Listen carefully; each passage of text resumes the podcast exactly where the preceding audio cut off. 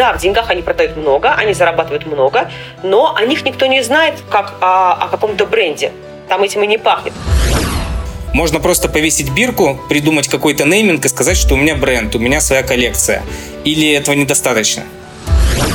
И получается такой некий мартышкин труд. Ты раскачиваешь карточку весь сезон, нагоняешь туда трафик, платишь, а потом раз и все. И этот товар уже не актуален. Видишь ли ты сейчас э, дефицит в каких-то нишах, в каких-то сегментах? И есть ли какие-то возможности, связанные с этим для российских производителей, либо для тех, кто задумывается о создании собственного бренда в России? Потому что очень много брендов ушло, но никого не пришло. Поэтому, э, если вдруг кто-то сейчас из зрителей думает о том, чтобы мне такого произвести, обратите внимание на мужской ассортимент. Четвертый сезон подкастов «Логово продавцов». В новых выпусках еще больше интересных собеседников, еще больше полезного контента, практические рекомендации, компетентные советы и лайфхаки при работе с маркетплейсами. Всем привет! На связи Дэн Ветренников и это подкаст «Логово продавцов».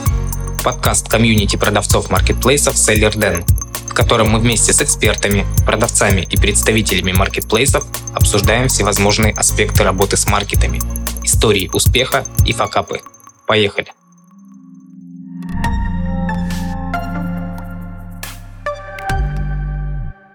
Сегодня в гостях у меня Дания Ткачева. Дания, привет. Привет. Расскажи о себе, о том, чем ты занимаешься и какой у тебя опыт. Да, меня зовут Дания Ткачева. А, я бизнес-консультант по управлению продажами и стратегическому развитию. Звучит сложно, но на самом деле все просто. Я отвечаю за продажи и за развитие брендов. Последние 13 лет я работала в компании Nike Россия и прошла путь от специалиста по продажам до управляющей продажами. Плюс, помимо этого, три года последних я занималась консалтингом малого бизнеса. И могу сказать, что вот последние 13 лет я работала со всеми каналами продаж в фэшн-продукте. Онлайн, офлайн, маркетплейсы, собственная розница и так далее. А еще до этого первые 8 лет своего трудового стажа я посвятила оптовым продажам, тоже э, одежды и обуви. Поэтому знаю о продажах все, можно сказать. Хорошо. Смотри, я продажами одежды никогда не занимался, поэтому буду задавать вопросы. Возможно, на твой взгляд, они будут немножко дилетантскими, а может быть и сильно дилетантскими, но часть нашей аудитории, э, тех, кто слушает подкаст, они также э, никогда не занимались одеждой, а некоторые из них планируют заниматься одеждой. Поэтому я буду задавать вопросы с точки зрения продавца, который хочет зайти на маркетплейсы вот в нишу одежды или обуви. Да? И давай начнем с первого вопроса. Расскажи, в чем разница между обычной одеждой и брендовой одеждой? Можно просто повесить бирку, придумать какой-то нейминг и сказать, что у меня бренд, у меня своя коллекция. Или этого недостаточно? Конечно, недостаточно. Когда мы говорим о бренде одежды, то прежде всего мы имеем в виду, что это не просто набор отдельных артикулов одежды или обуви или аксессуаров. Мы имеем в виду, что это прежде всего коллекция. Коллекция, которая предполагает некую общую тему, под которой, скажем так, презентуются эти артикулы. Это может быть общая тема, связанная с ДНК бренда, с его уникальностью. Плюс коллекция может посвящена какому-то конкретному аспекту в этом конкретном сезоне. То есть, как правило, бренд — это всегда про сторителлинг. Это всегда про рассказ истории, про историю создания бренда, про то, почему продукт именно такой, в каком он виде. Это всегда про определенную фишки бренда, это всегда про определенную узнаваемость бренда. И, естественно, у бренда нет просто отдельных артикулов. Это всегда коллекции или дропы, небольшие коллекции, которые выпускаются определенный период времени, посвященные определенной тематике. А, вот ты сказала ДНК бренда. Можешь подробнее а, рассказать, что это такое? А, ДНК бренда – это набор э, неких характеристик, которые отличают его, этот бренд, среди прочих торговых марок или других брендов. Так же, как у человека ДНК – это набор уникальных, неповторимых характеристик, также и у бренда ДНК – это набор каких-то характеристик, параметров, of voice – Tone of Voice – это такой способ общения с потребителем, а, которого нет ни у кого. Это может проявляться, например, в уникальном крое изделий. Это может проявляться в способе коммуникации с брендом. Это может проявляться скажем так, в особенностях продуктов, в частоте их появления, например, как у 12 Stories, да, когда они стали известны тем, что свои коллекции производили 12 раз в год. У каждого может быть своя фишка. Сказать, что есть точные правила этих фишек или этих уникальных параметров, нет. У всех разные. Кто-то известен тем, что транслирует какой-то смысл – через свое, свои изделия, через свою продукцию. Кто-то транслирует какую-то философию, кто-то транслирует э, свой подход. Например, как в Size, допустим, да, некоторые бренды говорят о том, что мы не хотим ждать, когда женщина придет в идеальный вес. Любой вес хорош, и вот наша одежда о свободе самовыражения в любом весе, допустим. Да? То есть разные параметры могут быть, Главное, чтобы этот бренд отличался от других. То есть, когда мы смотрим на него и говорим, так понятно же, вот это, этот бренд, это вот тот-то, потому что мы понимаем, что только у него подобные характеристики. И такой бренд, кстати говоря, очень сложно скопировать, как правило. Ну, а на каком этапе ты советуешь задумываться о позиционировании, задумываться о брендинге, о ДНК бренда? Прям с самого начала, когда ты только заходишь э, в эту нишу, в нишу одежды, к примеру, обуви, либо уже на каком-то этапе, когда ты понимаешь, что она пользуется спросом, пользуется спросом под потому что и потому что, или когда ты вышел уже на федеральный уровень, в какой момент это стоит делать?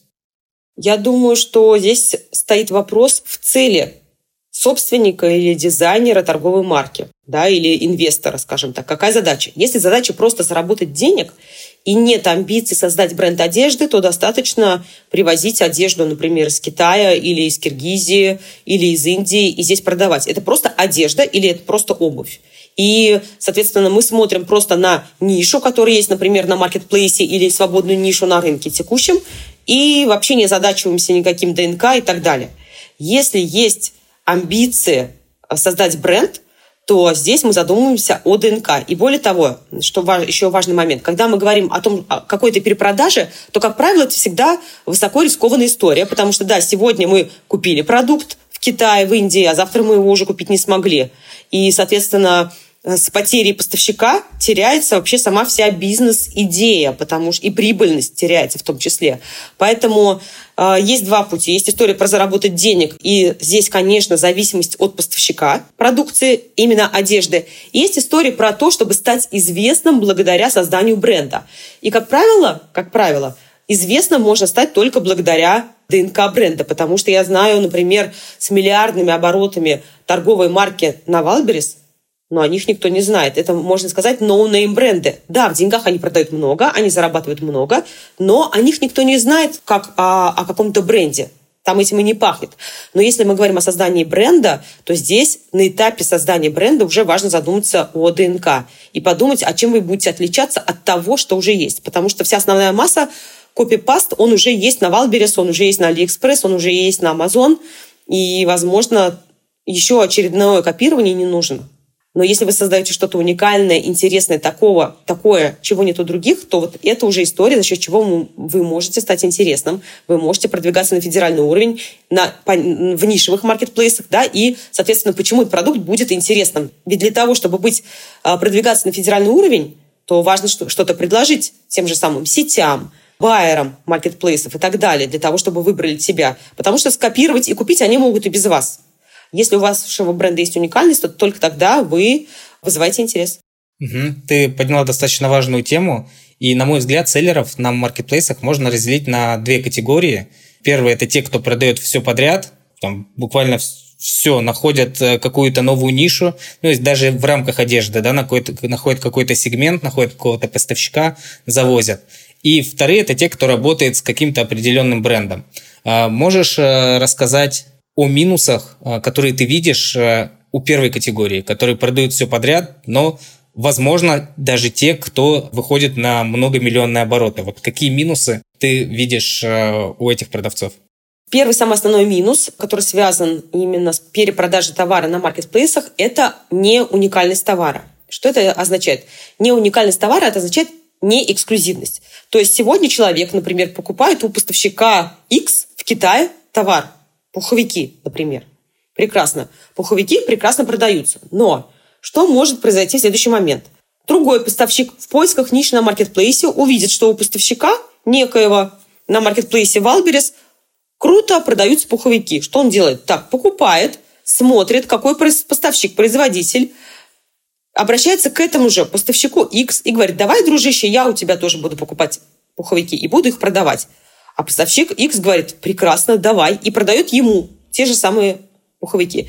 Второй поставщик выходит на маркетплейс Wildberries с теми же самыми пуховиками. Продает, но на 10 рублей дешевле абсолютно точно такие же пуховики. Что происходит? В этом, в этом случае происходит отток трафика от первого поставщика к другим поставщикам. И такая история, она неизбежна. Когда мы продаем не эксклюзивный, не уникальный товар, а просто его перепродаем, это означает, что мы ничем не защищены, потому что такие поставщики не являются обладателями торговой марки, эксклюзивных прав на реализацию этого продукта. И, соответственно, каждый последующий поставщик может покупать этот товар, перепродавать и на нем зарабатывать. Это значит, что здесь нет скажем так, устойчивого сценария или такого высокого жизненного цикла для продажи товара. Это первое. То есть высокий риск, что придет второй такой же поставщик и также будет этот товар перепродавать. Значит, маржу придется делить на, на двоих, на троих и так далее. Да, маржинальность будет снижаться по мере падения проданного товара в штуках.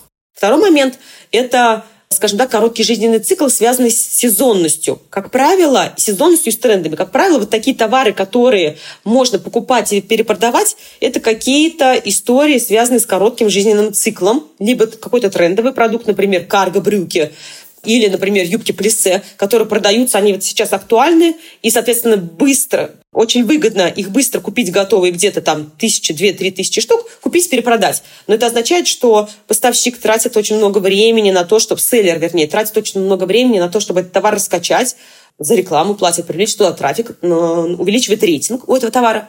А далее, через какой-то период времени, этот товар становится неактуальным прошел тренд или э, появилось много поставщиков в этой нише, этот товар уже невыгодно производить, не э, не производить, а продавать. И получается такой некий мартышкин труд. Ты раскачиваешь карточку весь сезон, нагоняешь туда трафик, платишь, а потом раз и все. И этот товар уже не актуален.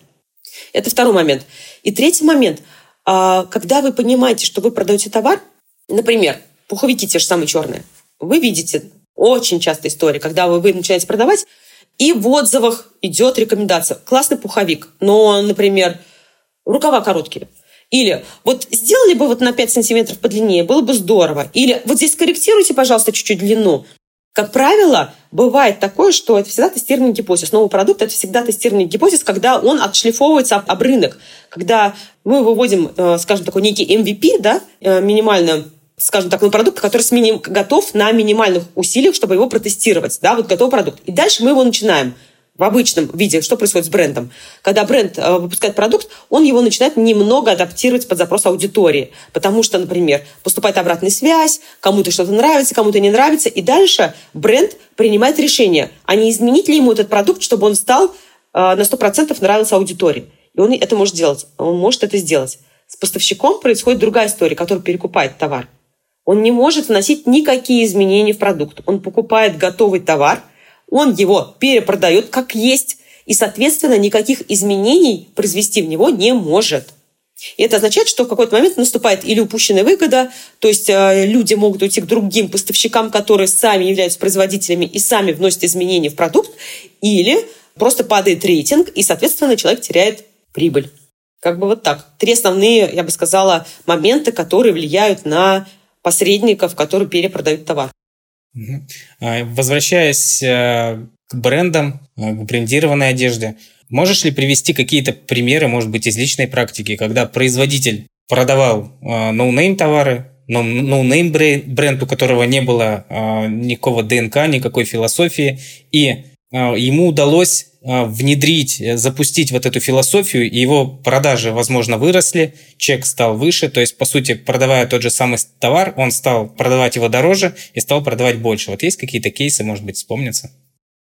В основном, знаешь, у меня немного другие истории. В основном, как правило, люди перепродают товар, зарабатывают на этом деньги, перепродают ноунейм товар, а потом уже начинают заниматься созданием бренда. Как правило, это вот история такая. Люди поднабрали денег, поняли, что им чем-то не нравится перепродажа, и дальше уже они создают бренд, выпускают собственные коллекции, производят ее и так далее. Иногда это происходит и под собственным брендом. Но мы понимаем, что товарная часть была абсолютно другая. То есть раньше он перекупал товар, а сейчас он производит, например. И очень многие бренды с этого начинали. Например, допустим, вот я недавно брала интервью у генерального директора бренда Наун, который первые а, несколько лет создания своего бизнеса он занимался именно перепродажей товара. Он привозил а, продукт в сегменте средний плюс и премиум, и затем уже в какой-то момент он перестроил бизнес и стал создавать свою собственную линейку под своим собственным брендом в сегменте fast fashion. Ну, мне кажется, грань ведь она э, такая тонкая э, между перепродажей и созданием своего, потому что когда ты создаешь свой бренд, ты также можешь пользоваться услугами аутсорсинговых производств, да, просто ты им ставишь задачу уже под э, конкретный товар, конкретные бирки и конкретный там, ну, фасон, какой он должен быть. Прав я или нет? Как правило, да, может быть такая история, да, можно размещать э, производство на аутсорсе, можно его, например, в текущей стране, да, в России, можно в Китае, в Киргизии, как правило, так все этим и занимаются. Но сказать, что это, например, вот мы привозили продукт, а теперь мы хотим создать точно такой же, ну, как правило, здесь немного Другая история, как правило, она вынужденная. Почему вынуждена? Почему люди вынуждены создавать свой бренд еще в том числе? Когда они принимают решение о том, что а, они хотят создать свой бренд, возможно, они когда-то его, этот товар и закупали. Да? Похожий товар закупают. Но закупать товар и производить его здесь, в России или даже в Китае, это две разные истории, потому что себестоимость будет разная. Как правило, когда мы закупаем товар у кого-то, готовый товар, это известные поставщики, которые производят товар тоннами. И благодаря тому, что они производят товар тоннами, у них очень низкая себестоимость, и там маржинальности хватает на тебя и на того брата. Когда ты производишь товар сам, ты начинаешь совершенно других объемов. Себестоимость там совершенно другая, как правило, она более высокая. И в этот момент потребитель понимает, что произвести дешевый масс-маркет продукт у него не получится, и он начинает думать, за счет чего я могу выделиться на рынке. Да, мой товар будет дороже, но что я могу передать через него? И вот здесь идет такой тоже сценарий, когда человек вынужденно идет в создание каких-то фишек уникальности для того, чтобы выделиться на рынке и продавать товар при прочих равных условиях, да, э, немного более, а, по более высокой цене. Угу читал твой телеграм-канал, и один из постов у тебя назывался Wildberries и нишевые маркетплейсы. И ты написала о том, что нужно уходить с маркетплейсов в нишевые маркетплейсы. Можешь рассказать, э, кому и в каких случаях это нужно делать, а кому все-таки э, стоит продавать на Wildberries и Озоне? Я, кстати, не говорила о том, что нужно уходить на нишевые маркетплейсы, да, но я заметила тенденцию и, скажем так, и увидела момент э, такого я бы даже сказала, вот этот 22 слэш 23 годы, это является таким переломным моментом в России, когда мы видим, что отток трафика с Wildberries наблюдается на другие маркетплейсы. Почему? Это стечение, следствие естественного стечения обстоятельств и жизненного цикла развития маркетплейса. У нас Wildberries очень сильно расширялся да, был большой приток поставщиков. А, в 2018 году, когда Wildberries сократил комиссию, снизил ее до 15%. Потом в 2022 году, когда у нас закрылись все офлайн магазины из-за изоляции, и, соответственно, огромный поток поставщиков хлынул на Wildberries настолько большой, что, например, я помню, за второй квартал 2022 года 2020 года пришло столько же поставщиков, сколько за весь предыдущий год. То есть это был такой огромный поток поставщиков. Туда приходили, я помню, эм, ко мне даже на консультации приходили, и очень много поставщиков было бывших стюардесс, актрис, артистов, которые ездили по гастролям, которые не могли ездить, и в этот момент каждый из них начал создавать свои торговые марки. Это просто был огромный поток поставщиков, селлеров, и, соответственно, маркетплейс расширялся, расширялся, расширялся. Но после СВО все поняли, что все, это такое очень дорогое удовольствие расширяться с минимальной комиссией. То есть на... мы шутили, что на Wildberries даже есть кладбище селлеров, которые вышли на маркетплейс, что-то завели, что-то не получилось и оставили свой товар, потому что дешевле его там хранить, чем его забирать, вывозить, куда-то его девать и так далее. И, соответственно, а Wildberries за это деньги платят – Wildberries один склад открыли, второй, третий, четвертый, пятый. И, естественно, было, что в какой-то момент они задумаются об оптимизации своего бизнеса, что невозможно уже расширяться и брать больше складов. Важно сфокусироваться на поставщиках с высоким рейтингом, которые умеют с одного квадратного метра генерировать максимум оборота – и, соответственно, оптимизировать количество этих поставщиков, чтобы зарабатывать больше и не работать по бизнес-модели склад для э, тех, кто хочет себя попробовать на нише маркетплейсов. И, естественно, этот момент настал, и об этом я еще говорила в конце 2020 года, в 2021 году, что Wildberries рано или поздно начнет повышать комиссии, Wildberries рано или поздно начнет адаптировать свою деятельность таким образом, чтобы стимулировать поставщиков с низким рейтингом уходить с платформы. И, собственно, это и происходит. Каждая деятельность, каждый, каждое изменение оферты, которое сейчас происходит, оно направлено на то, чтобы убрать поставщиков с низким рейтингом за счет того, что им будет невыгодно продавать на маркетплейсах. Поэтому, если раньше фокус был на... Э, говорилось о том, что будет комиссия низкая для... Вернее, высокая комиссия для поставщиков с рейтингом 3 и ниже, а то сейчас пару месяцев назад было 3,5, сейчас уже от 4 и выше – для поставщиков с рейтингом от 4 и выше будут более выгодные условия. Это говорит о том, что маркетплейсу невыгодно работать с начинающими маркетплейсами, которые только пробуют, одни брюки произведут, как-то они не, не получатся у них нужным образом, другие, вторые, третьи и так далее. И вот эта вся история с начинашками маркетплейсу невыгодна, она дорого обходится. Поэтому они увеличивают комиссию, снижают скидку постоянного покупателя, увеличивают транспортные расходы для тех, у кого, например, низкий процент выкупа они сейчас стимулируют э, работать с внутренней рекламой, что если ты хочешь продаваться на Wildberries, пожалуйста, вкладывайся в рекламу. И вот эти все инструменты, они все ведут к тому, что комиссия начинает вырастать. Ну, помимо еще самого целевого повышения комиссии. Если раньше комиссия на одежду, например, была 15%, то сейчас 25%. И это произошло меньше, чем за год практически.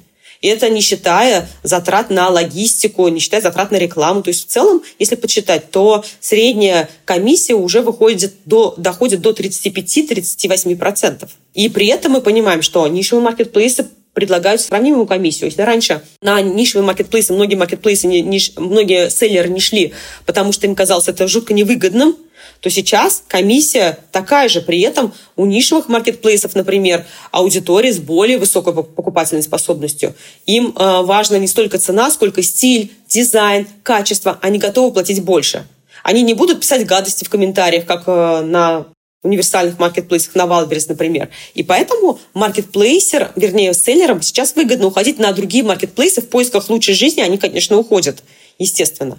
Плюс нишевые маркетплейсы не вынуждают продавать по низкой цене.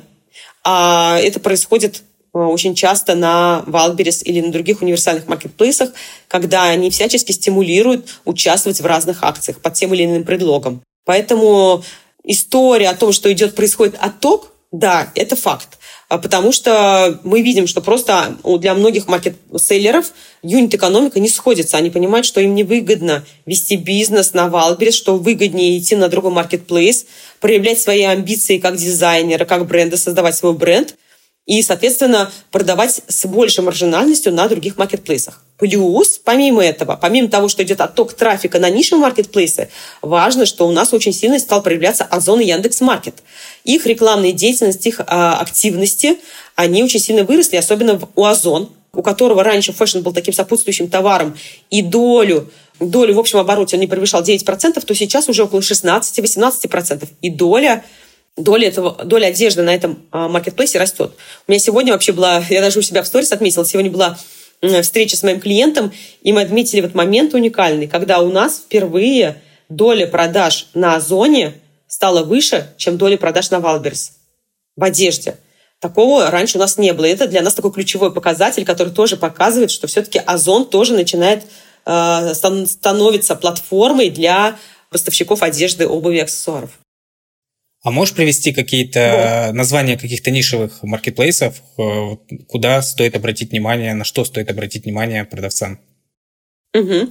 Но к нишевым маркетплейсам мы относим те маркетплейсы, которые продают, как правило, одну-две категории товаров, как правило, это fashion и beauty. Это, естественно, ламода, которая продает э, одежду, обувь, аксессуары и бьюти-продукт.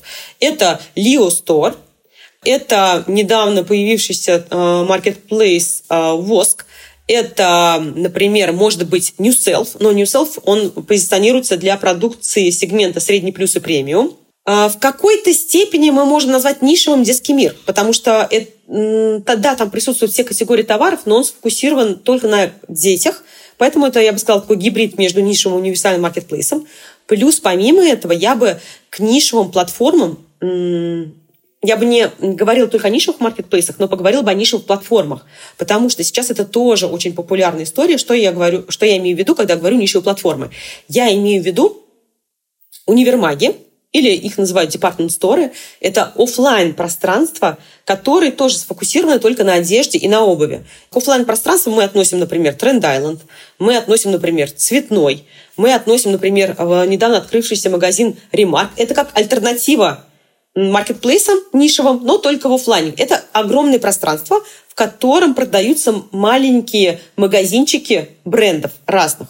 И вот если вы зайдете, например, в цветной, вы увидите, да, что вы действительно заходите в магазины, и там отдельные корнеры разных магазинов. Или в Тренд-Айленде отдельные зоны разных магазинов. Это тоже история, которая сейчас очень популярна, очень актуальна а, на международном рынке на международном западном рынке к нишевым платформам, департмент-сторам мы относим, например, Блюмингдейл, а, мы относим, например, а, галерею Лафайет, мы относим, что еще может быть, может быть отнести?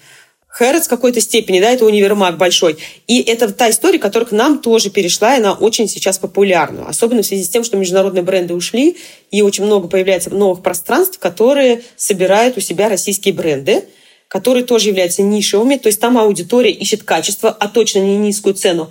И это такая тоже хорошая альтернатива, которая позволяет брендам в случае, если у этих э, платформ есть онлайн-пространство, позволяет этим э, брендам, торговым маркам из универсального маркетплейса уйти в нишевую сторону, скажем так. Спасибо, Дания. Ты рассказала сейчас о том, что часть мировых брендов э, за последнее время ушли из России, часть из них впоследствии вернулась, часть вернулась под другими именами, часть продается по параллельному импорту. Видишь ли ты сейчас э, дефицит в каких-то нишах, в каких-то сегментах? И есть ли какие-то возможности, связанные с этим для российских производителей, либо для тех, кто задумывается о создании собственного бренда в России? Да, здесь я э, в первую очередь хочу сказать, что никто под другими именами не вернулся. Это вот это важное заблуждение, потому что то, что мы видим, конечный потребитель видит, когда читает заголовки, что на месте Зары, например, открылся МААК, да, и mm-hmm. он думает, что это просто Зара под другим именем. Или, например, э, вместо реверс появился там магазин Ре, да, и это вот э, другая, это та же самая марка под другим именем. На самом деле нет везде прошли перепродажи. Собственники другие. Да, там есть условия по возврату в случае, если бренд захочет и так далее, он вернется, но нет. Ни один бренд практически, который ушел, он не вернулся по другим именем. Это все торг, другие, другие торговые марки. То, что касается теперь товара. Я хотела, хотела бы сказать, что да, с одной стороны бренды ушли, но с другой стороны товарного запаса этих брендов стало больше. Почему? Потому что те бренды, которые ушли, ну, например, Nike, в котором я проработала, да, я, например, занималась дистрибуцией. Я строила всю дистрибуцию на территории Российской Федерации. И контролировала каждого поставщика, кто сколько продает, с каким объемом. Если у него вдруг появился резкий рост, за счет чего у него это произошло. То есть не допускала никаких перепродаж. И каждый бренд практически так и делал. Тот, кто контролировал дистрибуцию. Одна категория товаров должна была продаваться на одном маркетплейсе, другая категория товаров на другом маркетплейсе. И была очень строгая дистрибуция. Мы контролировали и э, блокировали каждый фейковый сайт, каждый э, фейкового селлера, который продавал товар на маркетплейсах. И с этой точки зрения был порядок. Сейчас тот же самый Nike, тот же самый Adidas, ту же самую Puma возят как угодно. Все кому не лень. Или Crocs, например, те же самые. Да? Crocs ушли, а по факту сейчас франчайзинговые поставщики и перекупщики ввозят товар и продают его везде. Нет никакой дистрибуции. И с точки зрения товарного запаса, например, если раньше Nike, допустим, некоторым поставщикам не позволял продавать свой продукт, потому что считал, что у них не актуальны магазины, они используют серые методы продвижения, они не привлекают трафик, у них устаревшее оборудование и так далее, то сейчас эти поставщики, им никто не, их никто не ограничивает и возят все все. Поэтому, с одной стороны, мы видим, что товарного запаса стало очень много, даже слишком много. С другой стороны, действительно есть ниши, которые пустые. С чем это связано? А связано это в первую очередь с тем, что весь товар с точки зрения параллельного импорта, он возится, как правило, из стран Ближнего Востока и Африки. Почему, например, не из Китая? Да? Потому что, как вы раньше все думали, потому что Китай в Китае запрещено вывозить товары брендов категории А без их разрешения. Бренды категории А – это как раз вот популярные наши бренды. То есть фактически вывести из Китая, если только не в чемодане, товар э, нельзя. А мы говорим сейчас о промышленных поставках, да, о том, чтобы загрузить магазин, два, три десяток магазинов. Соответственно, Китай отпадает. Есть история точечно небольших ввозов через э, Южную Европу, но это тоже не масштабная история. А масштабная история – это как раз про закупку товаров у поставщиков из Дубая, Африки, Сомали и так далее. И вот эта история про закупку товара из стран с теплым климатом. Что это означает? Что да, мы возим кроссовки, мы возим купальники, мы возим жакеты, топы и так далее, но у нас нет зимнего продукта. Потому что просто для того, чтобы этот товар купить, страны э, Ближнего Востока должны этот товар где-то заказать. А они его не заказывают, потому что в линейке их нет для этого региона. И поэтому у нас острая нехватка зимнего продукта. Пуховиков, утепленных жилетов, пальто утепленных и так далее. Весь зимнего, всего зимнего продукта очень мало. И вот это большая свободная ниша, которую сейчас решается перекупом товаров из Китая. Каждый, кому не лень, возит пуховики, но в целом ближайший год-два еще будет нехватка уникального нишевого продукта э, для зимы. Это касается не только одежды, это касается в том числе и обуви. Первый момент. Второй момент. У нас не хватает мужского продукта в сегменте средний, э, средний плюс и премиум товар. Потому что очень много брендов ушло, но никого не пришло. Поэтому, э, если вдруг кто-то сейчас из зрителей думает о том, чтобы мне такого произвести, обратите внимание на мужской ассортимент. Зайдите на маркетплейсы, посмотрите продажи мужского ассортимента, особенно мужского size. Огромные свободные ниши, которые можно заполнять и зарабатывать на этом деньги. Вот. Да не, и э, последний вопрос, который я обычно задаю своим гостям – какой совет или какие советы ты можешь дать тем людям, которые только задумываются о создании своего fashion-бренда, которые только задумываются о том, чтобы выйти с ним а, на маркетплейс, либо на нишевый маркетплейс? Я рекомендую брать консультации экспертов, потому что...